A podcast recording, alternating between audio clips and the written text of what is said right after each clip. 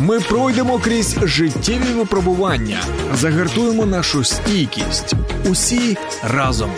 Духовно-психологічна допомога, юридичні поради, корисна інформація та натхненні історії. Спецпроєкт під захистом на радіо М.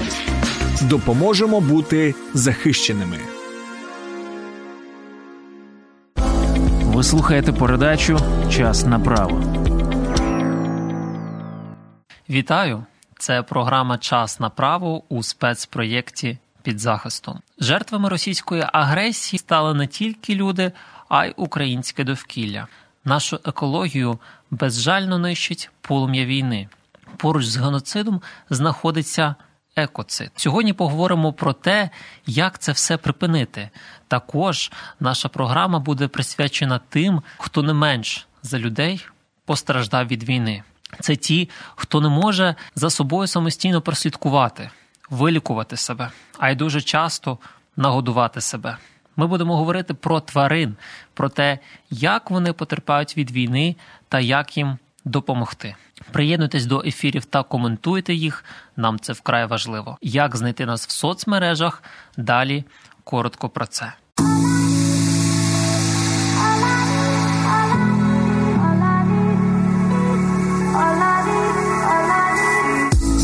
Долучайся до Радіо М у соціальних мережах: YouTube канал, Facebook сторінка, TikTok, Радіо М, Телеграм, Інстаграм, Радіо М.Ю.А. а також наш сайт radio.m.ua. Радіо М це все, що тобі потрібно.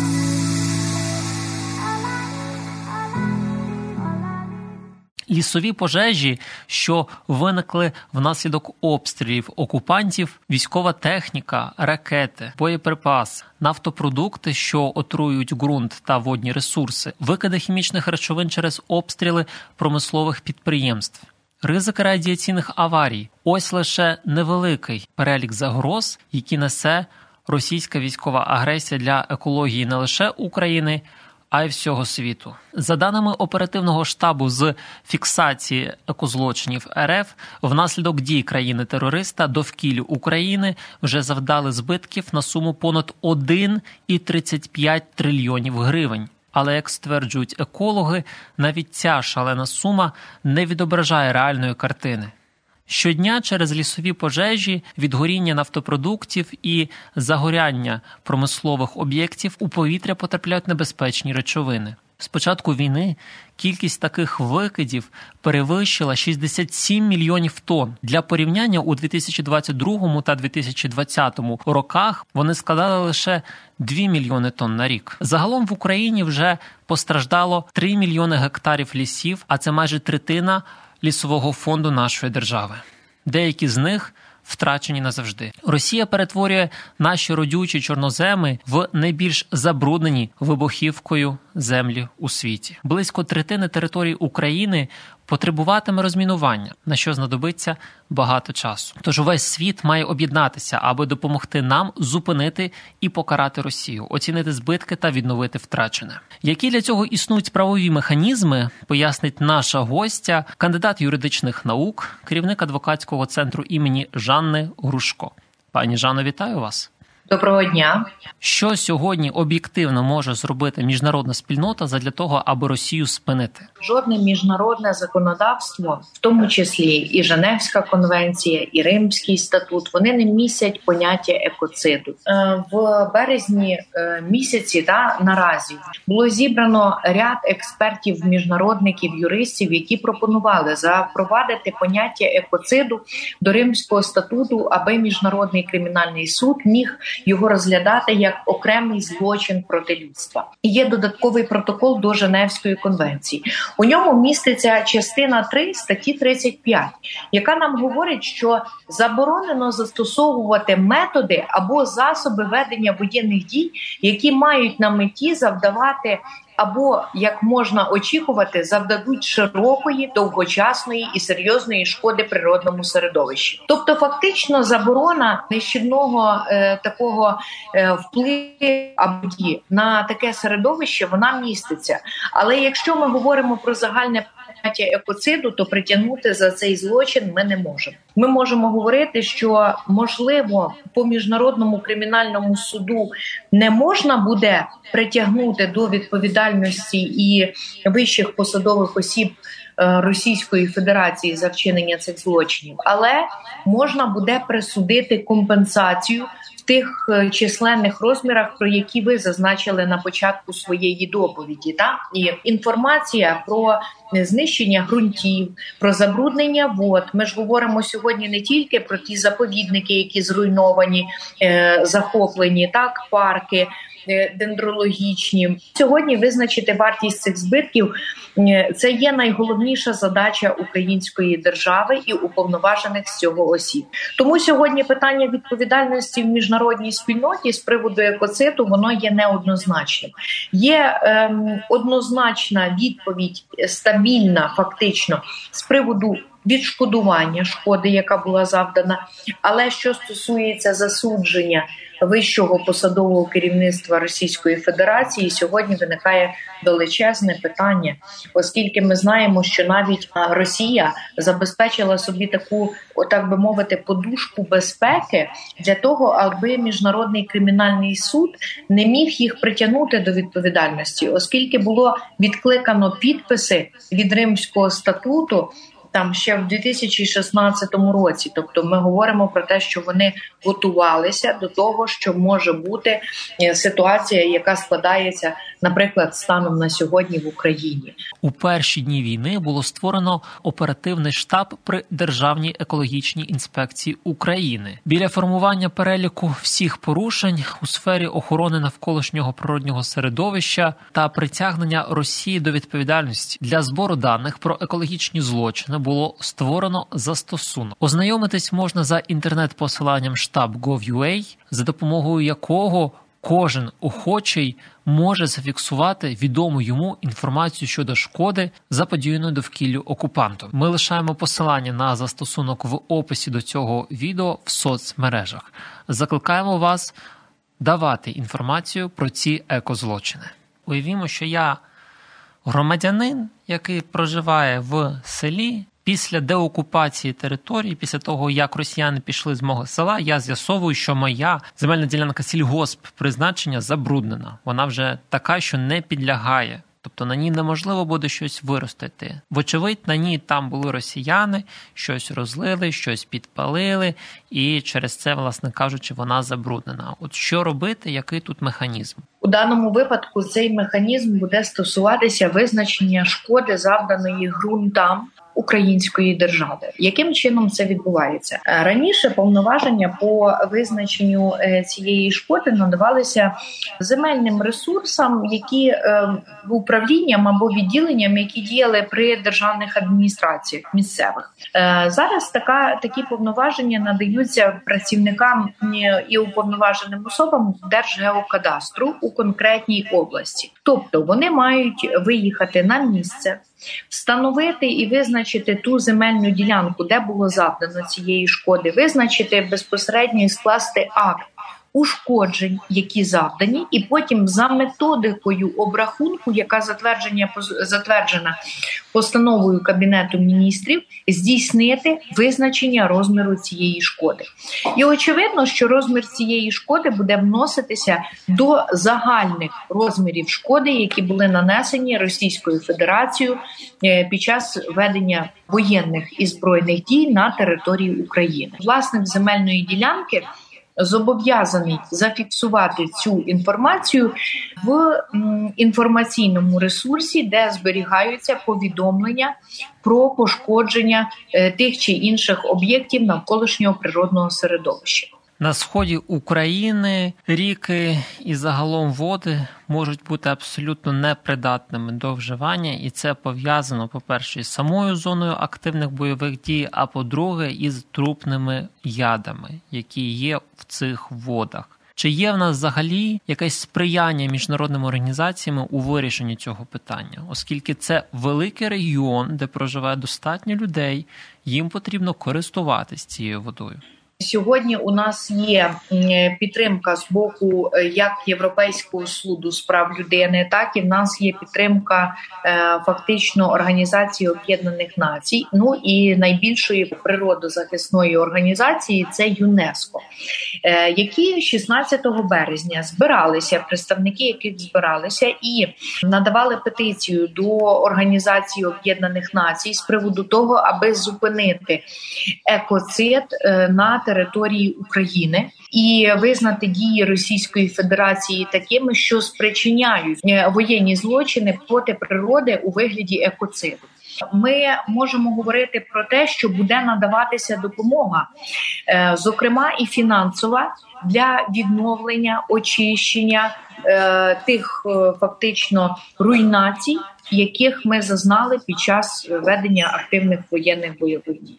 Окупанти спалюють ліса України. Мова йде більше ніж про 23 тисячі гектарів зеленого масиву, на відновлення якого знадобиться понад 10 років. Через це страждають тварини. Число загиблих диких тварин коливається від сотень тисяч до мільйонів. Російський флот своєю присутністю у морі поставив під загрозу існування дельфінів. Зафіксовано близько 700 випадків знаходження мертвих китоподібних на всієї території Чорного моря. Там, де страждає флора, страждає і фауна. Через збройну агресію страждають і домашні тварини. Наприклад, в Бучі росіяни катували не лише людей, але й тварин. Їхніх господарів розстрілювали, а будинки, в яких вони жили, знищували. Тварин вбивали задля розваги коти, собаки, домашні лисиці, домашні свинки, ігуани, удави, єноти, тхори, нірки, каченята, равлики, черепашки та акваріумні рибки. Це домашні тварини, яких українці евакуювали з початку повномасштабного вторгнення. За даними Укрзалізниці, потягами евакуйовані понад 102 тисячі тварин. Чи є в нас загалом статистика щодо притягнення до відповідальності як жорстоке поводження з тваринами під час е, воєнних дій і з періоду ведення воєнного стану е, відсоток е, таких злочинів ну збільшився не більше ніж на 10%. Тому що в даному випадку сьогодні пріоритетними завданнями є все таки притягнення осіб до відповідальності за е, вчинення злочинів проти національної безпеки, територіальної цілісності та державного суверенітету України, в тому числі злочини проти здоров'я та життя е, осіб. Тому в цьому випадку ми говоримо, що е, там жорстоке поводження з тваринами воно має місце. Дійсно, волонтери, громадські організації, екологи звертаються із відповідними публічними заявами про такі е, якісь жахливі події, які відбуваються з нашими, зокрема, і чотириногими друзями, так як ми їх називаємо, але в даному випадку цей відсоток є незначним. Чи захищені тварини за Женевськими конвенціями та іншими міжнародними актами у сфері захисту прав осіб під час війни? Женевською конвенцією дійсно передбачено можливість захисту тварин, оскільки тварин відносять до е, системи природнього навколишнього середовища. Тобто, в даному випадку ми не можемо їх розцінювати як особи, тому що особа сьогодні у нас наділяється окремими видами таких е, здатностей або правомочностей. Що це означає? Це означає, що фізична особа вона має правоздатність, вона має дієздатність і вона має деліктоздатність. У нас таких здатностей е, тварини не мають фактично.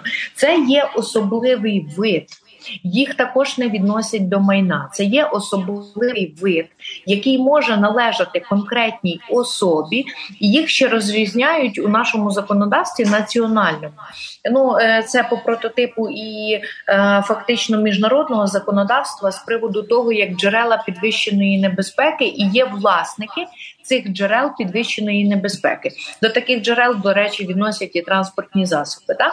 Тому власники ось цих джерел підвищеної небезпеки, а саме тварин, вони мають е, право на захист їхніх прав як власників по відношенню до цих тварин. Це перший момент. А другий момент з приводу е, загального поняття екосистеми і елементів цієї екосистеми тварини вважаються е, такими елементами е, її, що мають право на захист і мають право на забезпечення їхніх природних прав. Як би це там тавтологічно не звучало, це право на життя і право на нормальне поводження та забезпечення їхньої, е, грубо кажучи, життєдіяльності. Що цікаво, у нас поняття тварина визначено у главі речі майно цивільного кодексу України, де тварина це знову ж таки особливий об'єкт цивільних прав, на який поширюється правовий режим речі. Тут виникає з приводу е, власника, а власник має право по відношенню до своєї речі володіти, користуватися і розпоряджатися нею. Але це специфічний об'єкт, на який може поширюватися режим речі, але він є дещо відмінним в контексті захисту тварин під час війни доволі актуальним питанням є буквально з 24 лютого. Це чи можна тварин з собою брати в бомбосховище? Що про це говорить наше законодавство? Законодавство наше говорить тварин брати туди не можна. Але в даному випадку у нас є ситуація, коли е, фактично люди не звертали на це увагу, і е, уваги і тварини брали. І тут питання про інше: чи є в нас механізм впливу або е, застосування е, якоїсь відповідальності за порушення цих норм така відповідальність може встановлюватися виключно на рівні органів місцевого самоврядування або місцевих органів державної виконавчої влади. Якщо ми говоримо на рівні законодавчому, то така відповідальність відсутня до сьогоднішнього дня. У нас відсутні на території України будь-які е, окремі притулки або бомбосховища виділені для е, тварин. Тобто, ось це є проблема сьогодні. Хоча заборона е, вона вона міститься з приводу невзяття е, тварин разом з собою в бомбосховище, але ми говоримо про те, що не завжди е, люди дотримуються, і зрозуміло з яких підстав. А на вашу думку, навіщо взагалі було так регламентувати, що з тваринами в бомбосховищах ходити не можна? Ми враховуємо те, що в бомбосховищі можуть знаходитися е, люди люди різної категорії. Тобто, це можуть бути діти, це можуть бути особи поважного віку, це можуть бути люди різних захворювань, яких є, наприклад, алергія там на шерсть, на якісь показники там пір'я, наприклад, якщо ми говоримо про попугая, умовно кажучи, е, так то е, в даному випадку у нас інтерес пріоритета людського життя та його цінності є основним із е, конституційних засад. Взагалі нашої держави у пріоритет інтересів або прав в цьому випадку тварин, як би це не звучало, він є ем, нижчим від пріоритету людських прав та цінностей. Як на мене, трохи безапеляційно була сформульована ця норма. Просто одним реченням буквально говориться, забороняється приводити тварин без роз'яснення на те, що це можуть бути за тварини. Ну, по-перше, ж ясне діло, що домашні тварини, з якими можуть знаходитись мешканці. Якщо це, наприклад, якась е, гіпоалергенна кішка, вона не буде спричиняти цю алергію. Чи недоцільно було б тут просто законодавцю кабінету міністрів, міністерству внутрішніх справ у своїх актах? Просто більш детально пояснити процедуру, з якими тваринами можна, що робити в тому випадку, якщо не пускають з твариною. Удосконалення законодавства у сфері охорони прав е, тварин е, воно потребує ретельного доопрацювання, і сьогодні цим може зайнятися реально е, це фахівці профільні або екологічних інспекцій, або міністерства довкілля. Прописати категорії тварин. Е, правила поводження з ними, правила обігу е, там це прерогатива міністерства довкілля, а в даному випадку і кабінету міністрів як центрального органу виконавчої влади можливо було просто в цій постанові не зазначати про тварин. Якщо не заборонено прямо, то значить дозволено. І в цьому випадку може б це і людьми, і суспільством сприймалося трохи легше або по іншому. З такими питаннями доволі часто стикались люди, коли вони прямували до укриття, йшли там чи з собакою, чи з кішкою. Представники тероборони на вході повідомляли їм про те, що з твариною не можна. От як діяти в цій ситуації? У нас іде там повітряна тривога, є загроза ракетного обстрілу. Цілком очевидно. Я одна людина, зі мною ніхто інший не йде. Зі мною поруч стоїть собака, яку, вочевидь, якщо я зараз просто відпущу, стоячи біля входу в це укриття, вона може побігти абсолютно в незрозумілому напрямку. Її може переїхати машина чи ще щось таке. От як діяти реально в цій ситуації, якщо забороняють увійти з твариною? Тут немає правового механізму, як правильно діяти. Коли заборонено, значить ми не маємо права порушувати е, фактично таку заборону. І і тут уже якби моральна ситуація кожного із власників цієї тварини. Що що зробити? Чи залишити вдома, чи не піти в бомбосховище або піти в інше укриття? Тим паче, що в нас є можливості і варіанти вибору там правило двох стін тих саме, а не укриття.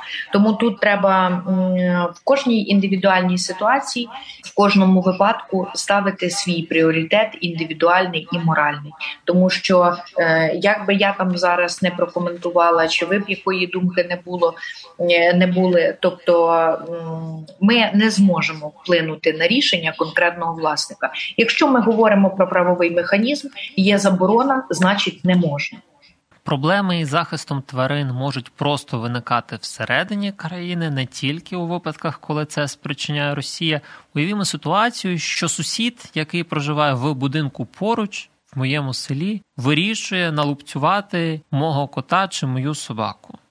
Які мають бути тут мої дії? Чи можлива тут необхідна оборона розумінні кримінального кодексу? От що робити в цій ситуації? Ось тут дуже цікаве питання, тому що е, це реально е, такі. Е, випадки із життя, які трапляються дуже часто. Що необхідно робити? Ну, по-перше, це має бути фото або відеофіксація за е, результатами такого знущання за твариною, да? над твариною. Далі це є виклик органів правоохоронних, тобто поліції, для того, аби зафіксувати цей факт, подати відповідну заяву про відкриття кримінального провадження. У будь-якому випадку, ем, якщо є свідки, там сусіди, наприклад, то від них також треба відібрати пояснення, щоб вони їх надали і підтвердили цей факт. Крім того, сьогодні ветеринарна медицина надає нам право проводити відповідні судово-медичні експертизи, які дають можливість встановити факти або результати такого жорстокого поводження. Тобто, це можуть бути там якісь тілесні ушкодження, це можуть бути садна. Тут є один момент, от якраз. З приводу меж необхідної оборони або крайньої необхідності, яким чином ми можемо довести, що е, сусід, наприклад, не оборонявся від нашої тварини, та тобто, це все може відбуватися на підставі знову ж таки тієї самої фото-відеофіксації або судово-медичної експертизи, яка може надати висновок, що тварина перебувала там в стані такому, що загрожувало життю ем, людини, і в даному випадку це буде звільняти як обставина, яка звільняє від притягнення особи до кримінальної відповідальності. Але це все необхідно е, розглядати також в рамках індивідуальної ситуації. Може бути е, така ситуація, коли, наприклад, в двох сусідів два пса. Е, дві собаки, та і один з одним вони постійно ну там е, якось не знаходять, як то кажуть, між собою спільної своєї мови. Ось і е, буває таке, що е, одне джерело підвищеної небезпеки іншому джерелу завдає шкоди. Тобто тут також є варіант компенсації по цивільному кодексу стягнення збитків. Але якщо ми йдемо через цивільний кодекс, то тоді ми говоримо про те, що нам достатньо лише е, вказати на той факт, що джерело підвищеної небезпеки завдало нашій собаці, наприклад, якусь е, шкоду, і тоді ми можемо її стягнути, але нам треба буде її перед цим оцінити. А якщо ми говоримо про притягнення людини до кримінальної відповідальності, то тоді це вже зовсім інші обставини, зовсім інші засоби доказування, і там набагато все складніше. Але якщо є фіксування, покази свідків і результати експертизи, то фактично притягнення за цією статтею є реальним. Загалом необхідна оборона в кримінальному кодексі говорить про те, що у вас є можливість відвернути напад, якщо таке посягання є явним, дійсним, безапеляційним. Це можна об'єктивно встановити з одного боку і зафіксувати на фото-відео важливо, аби потім довести е, на етапі досудового розслідування і в суді ці неправомірні дії сусіда. А з іншого боку, важливо життя тварини врятувати, якщо є свідком вчинення такого жорстокого поводження. От що особі робити вперше? Бігти і рятувати тварину, або спершу фіксувати якось це на камеру, а далі боті, а далі потім бігти і рятувати. Факт реагування і рятування е, там або тварини, або людини, грубо кажучи, це є пріоритетні завдання. Але якщо в подальшому стоїть питання з приводу доведення вини особи щодо е, там жорстокого поводження з тваринами, то в даному випадку ми маємо його чимось підтвердити. Уявімо, що в нас особа, яка виїхала з Бучі Київської області, взнає, що її домашню тварину вбили або поранили російські військові. От який просто покроково план дій тут має бути. Ще треба надати підтвердження, те, що ви що це дійсно ваша тварина. Добре, коли е, тварина є е, паспортована, да, і є з документами, і ці документи виписані на вас як на власник. В іншому випадку ви можете просто надати якісь там світлини, і хтось підтвердить, що е, ще зі свідків або членів вашої родини, що це дійсно та сама тварина. По-друге, другий момент є дуже складний в плані е, в плані того, аби е, доказати, хто саме це вчинив. Ну тобто, як ми можемо визначити, хто саме з військовослужбовців Російської Федерації це зробив. Ну це нереально, фактично нереально. При притягненні до відповідальності ми можемо притягнути тільки виключно конкретну особу, яка заподіяла наслідки там або каліцтво, або смерть, е, наприклад, е, у відсутності там господарів цієї тварини. Тому е, бажано також збирати якісь матеріали, які будуть підтверджувати особу яка вчинила такий злочин. Багатьох зараз є контузії. Контузії не тільки в людей, контузії і в тварин. Чи є у нас інформація про якісь там державні цільові програми, спрямовані на відновлення загалом тварин постраждалих? Після активних бойових дій е, дивіться, у нас є сьогодні фактично на сайті Кабінету міністрів України розміщені е, різні загальні державні програми, які надають право е, цим е, тваринкам проходити або е, реабілітацію, або лікування, або, наприклад, їх десь зберегти. Це чи надати їм притулок або нагодувати. Додаток фактично зоопатруль який є на сайті і на сайті Міністерства цифрової політики, і на сайті Кабінету міністрів, також е, також UA Animals. Е, там можна, наприклад, ем, знайти корисну інформацію, як допомогти покинутим домашнім улюбленцям. Ця організація вона збирає кошти е, на допомогу тваринам. Ось і вони надають відповідні захисти та притулки. Е, далі є телеграм-канали. Це ветеринари Хелп, і вони надають ветеринарну допомогу.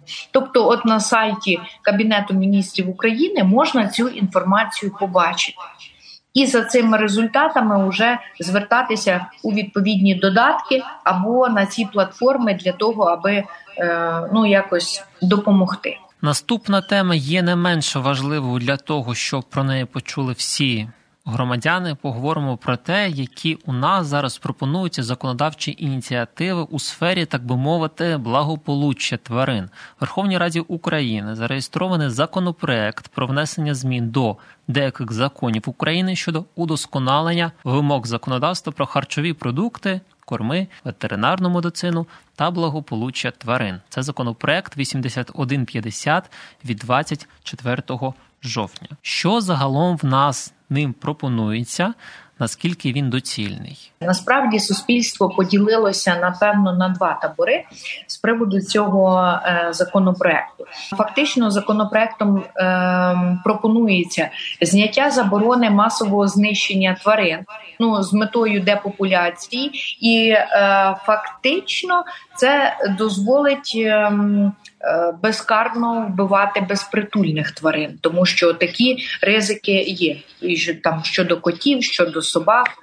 Е, також це е, зняття заборони там обсмалювання, зняття шкіри, там копчення, виокремлювання там частин у тварин і тощо до припинення їхнього серцебиття.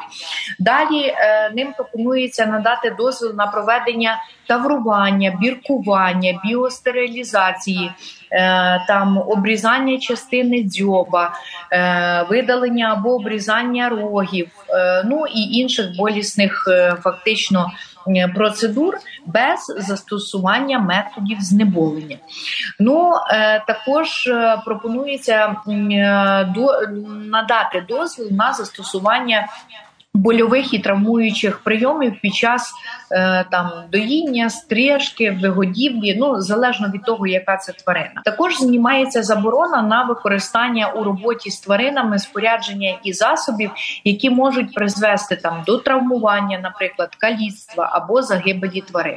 Фактично, у зв'язку з такими от пропозиціями, які там десь в прямо законодавчому полі будуть е, підвищувати ризик е, там болісних відчуттів, наприклад, тварин, то безумовно.